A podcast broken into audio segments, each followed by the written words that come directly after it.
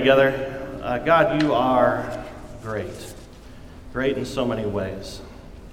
Lord, you are the creator, the one who has made this universe. You are the Redeemer. You sent your one and only Son, Jesus, and you have also sent your Holy Spirit to fill our hearts, to fill our minds, to fill our lives, that we would be conformed into the image of Christ, that would be more like Jesus in the way that we live. And Lord, the way you work by your Holy Spirit is through your word. So we open your word today.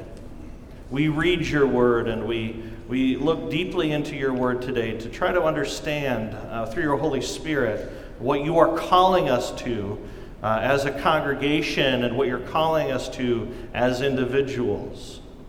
So, Lord, I pray that you would give us open hearts, that you would give us open hearts to receive everything that you have for us today, that your Holy Spirit would do the work that you promised to do in your word. We thank you that you're present here already, that you're in our midst. We praise you, Lord, for your greatness for your goodness, for your love, for your compassion, for every attribute that is true of you. We give to you praise today. In Jesus' name, amen. Maybe uh, let's remain standing, remain standing for the reading of God's word. Today we're reading from Romans chapter 13, 8 through 14. Here, the Apostle Paul, writing under the inspiration of the Holy Spirit, wrote to the believers in the ancient Romans, the ancient city of Rome, he says, Let no debt remain outstanding except the continuing debt to love one another. For whoever loves others has fulfilled the law. And the commandments you shall not commit adultery, you shall not murder, you shall not steal, you shall not covet, and whatever other commandment there may be are summed up in this one command love your neighbor as yourself. Love does no harm to a neighbor. Therefore, love is the fulfillment of the law. And do this, do this understanding the present time. The hour has already come for you to wake up from your slumber because our salvation is nearer now than when we first believed. The night is nearly over, the day is almost here. So let us put aside the deeds of darkness and put on the armor of light. Let us behave decently as in the daytime, not in carousing and drunkenness not in sexual immorality and debauchery, not in dissension and jealousy. Rather, clothe yourselves with the Lord Jesus Christ, and do not think about how to gratify the desires of the flesh. Here ends the reading of God's Word. You may be seated.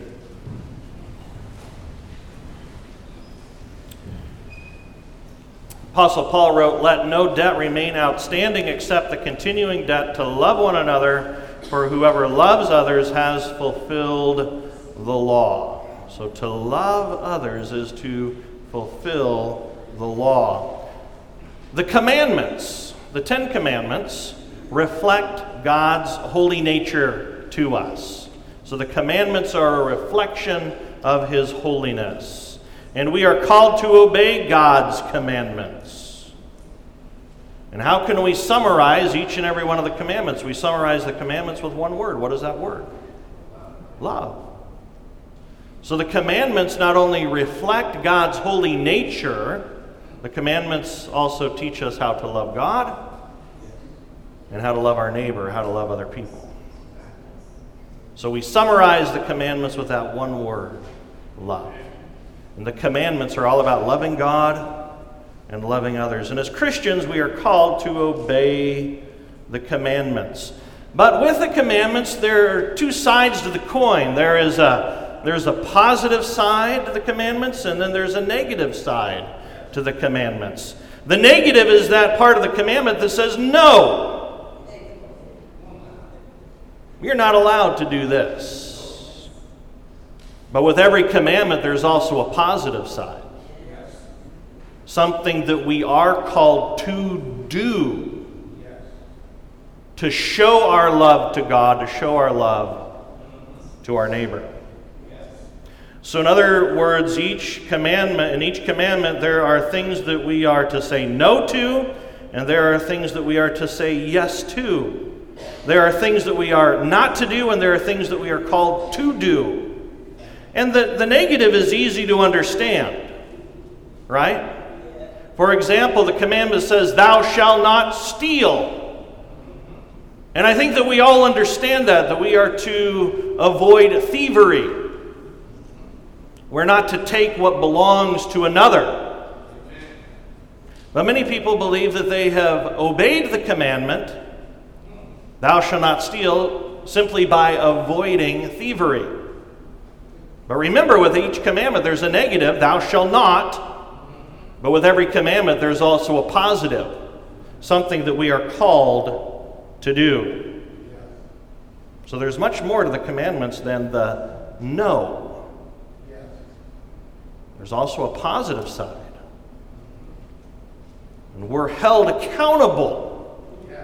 Here's the thing we're held accountable to both the negative side of the law and the positive side of the law. That's why we, when we confess our sins, we confess not only what we have done, but what we have left undone. And Luther's small catechism helps us to understand. For example, the commandment, Thou shalt not steal. Luther asked the question, What does this mean?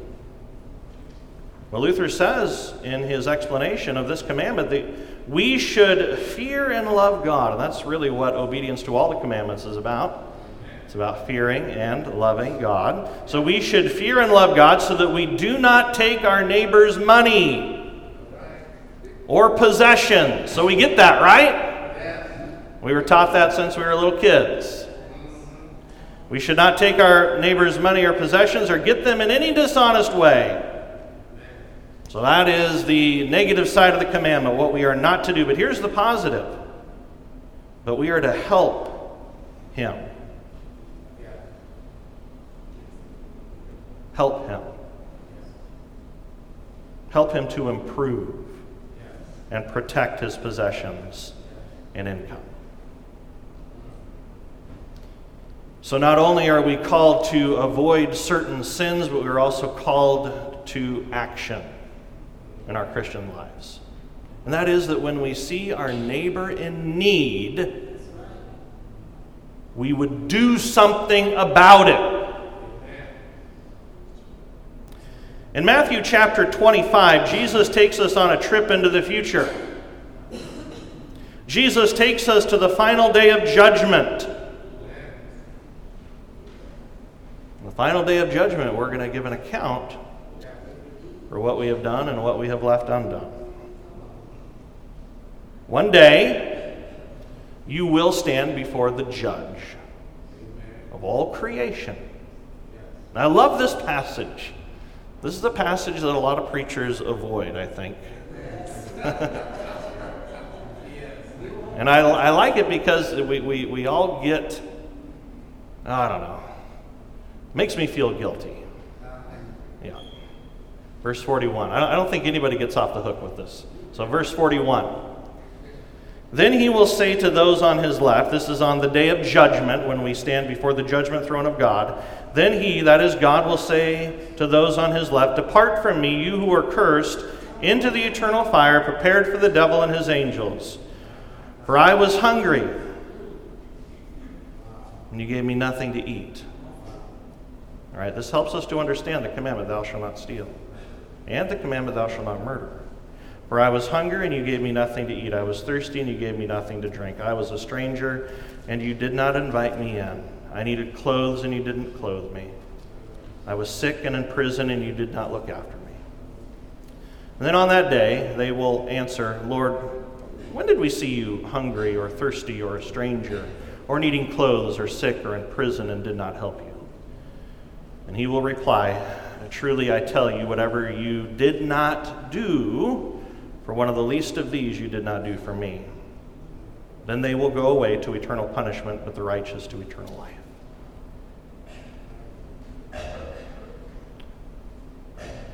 Let that sink in. Reflect upon your life. And as you reflect upon the commandments, there's both the, the thing that we're to avoid, thou shalt not, we get that.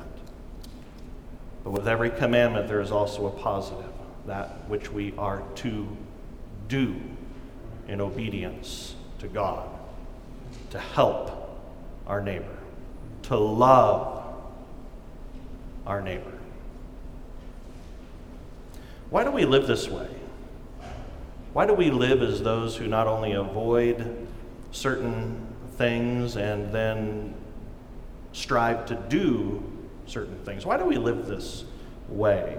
Why do we love God and our neighbor, not just in words, but in action? Why is it that we not only refrain from evil, but we do good works for the benefit of others? Well, the answer is because God first loved us. He first, he wasn't passive. God took action. 1 John 4 10 and 12 says, This is love. Not that we love God, and that, that's where I'm at, Lord. Lord, I don't love you the way I should. But that He loved us and sent His Son as an atoning sacrifice for our sins. Dear friends, since God so loved us, we also ought to love one another. No one has ever seen God, but if we love one another, God lives in us and his love is made complete in us. I'm concerned for the welfare of my neighbor because God was concerned for my welfare. He was first concerned for me and for you. And see, he sent Jesus. He sent Jesus. He was so concerned for you that he sent his one and only Son, Jesus, to go to the cross for you. So God's love, God's love for you is the gift of his one and only Son, Jesus. God sent Jesus to live, to die, and to rise again for you. Why? Because he loves you. You see, the life of Jesus is not simply just a moral example. A lot of people will read uh, throughout the Bible, the Old Testament, the New Testament, and they'll find within the Bible all of these tropes or these moral examples. And so they, they, they see the Bible simply as a, as a bunch of, of, of moral lessons. And certainly, within the Bible, there are many, many moral lessons for us to learn and to, uh, and to grow through throughout the Scriptures. And the, the life of Jesus is not just, and, and what he did upon the cross is not just a moral example for us, it certainly is. We ought to follow the moral example of Jesus, but it's so much more than that. Jesus did so much more than provide a way of more living. He gave his very life upon the cross for your eternal benefit because he loves you. And the cross is the ultimate expression of God's love for you. His love for me, his love for all of humanity. We love because he first loved us. And, and this love is, is more than a feeling, it's more than a feeling of deep affection for another. Love is something that sacrifices for another. You know what love is when there is sacrifice involved. And that's why Jesus came. That's why God sent his one only Son to sacrifice his life upon the cross for your salvation. So we love sacrificially for our neighbor because God loved sacrificially for us. The cross is the ultimate expression of God's love. Now, when I teach confirmation, we cover the topic of our sinfulness. We look at the law. We look at both the negative and the positive aspects of the law. And uh, we cover the, the topic of the fact that we are sinners. Uh, in need of God's grace. We'll look at passages like Romans chapter 3, verses 10 through 17. In Romans chapter 10, or Romans chapter 3, 10 through 17, the Apostle Paul wrote, As it is written, there is no one righteous, not even one. There is no one who understands. There is no one who seeks God. All have turned away. They have together become worthless. There is no one who does good, not even one. Their throats are open graves, their tongues practice deceit. The poison of vipers, on, vipers is on their lips. Their mouths are full of cursing and bitterness. Their feet are swift to shed blood. Ruin and misery march their ways, and the way of peace they do not know. There is no fear of God before their eyes. so, as, as we reflect upon the commandments, we come to the realization that we are sinners and there's no one righteous. No one righteous. So then, in the confirmation class, when we're done um, teaching about our sinfulness, I ask this question Does God have a high view of us or a low view of us? What do you think? After reading a passage like that, does God have a high view of us or a low view of us? Well, all the students basically answer most of the time by saying, well, obviously he doesn't have a high view of us. We just read this, this description of what it means to be a sinner. That's pretty harsh. That's pretty heavy. It's true. So, does God have a high view of you or does he have a low view of you? Almost always the answer is God obviously has a low view of us, but then I say no. God has the highest view of you and of me and of all of humanity. Think about it. God sent his one and only Son, Jesus Christ, for people that we just learned about, people like you and I. You know, look, read some of this. Their throats are open graves. The poison of vipers is on their lips. Ruin and misery mark their way? he has the highest view of humanity. Even though we are sinners, He loves us. He loves you so much that He sacrificed His one and only Son. I chronically disobey His commandments. I have failed to do what is right, and I have done what is wrong. I'm guilty of, the, of, of, every sin you can think of.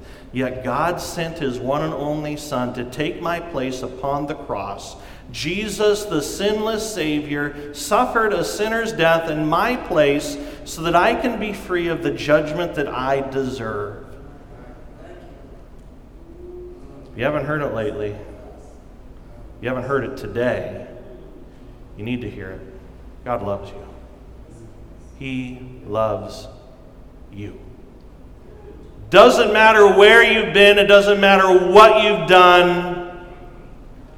This list of sins in Romans chapter 3, it's true of me, it's true of you, yet He loves us.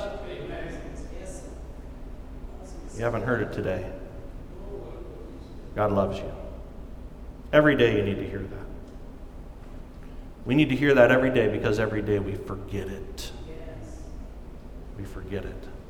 We look at our lives, we look at our failure, we look at our inconsistencies, we look at the life that we've been leading, and we think, how could God love me? But He loves you. And this is why we're a gospel preaching church. The gospel is that good news of God's love given in His Son Jesus Christ, His life, His death, His resurrection for your salvation. Again, it doesn't matter where you've been. It doesn't matter what you've done. God loves you.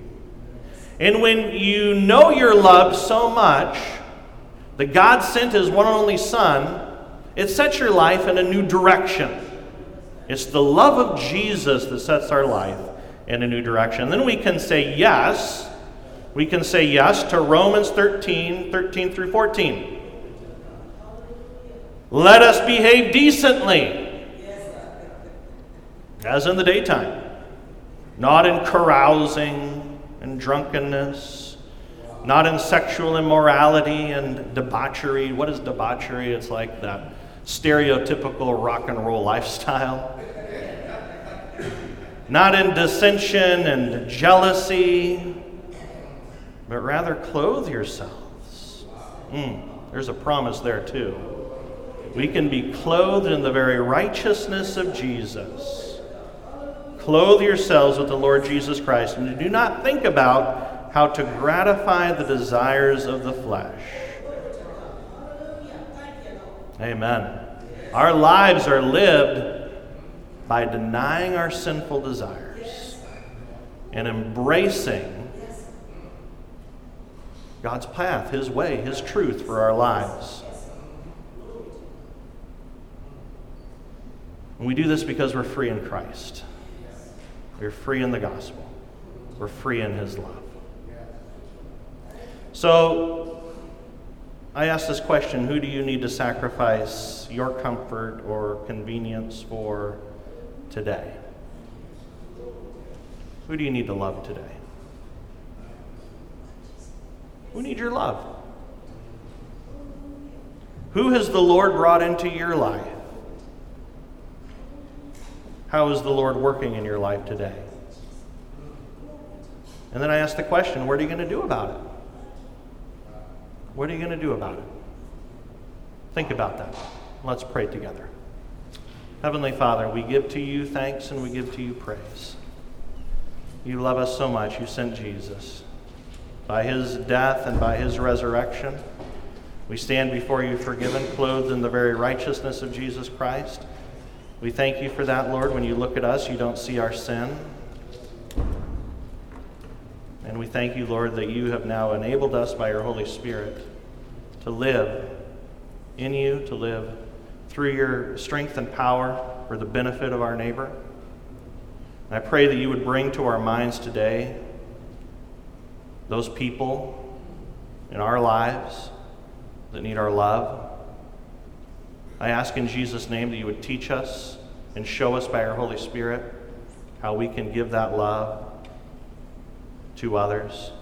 That we would not only avoid the evil that we know that we're to avoid, but that we would do the good that we're called to do. And it's only in the power of your Holy Spirit that we can do this. So fill your church today. And as we leave this place after receiving your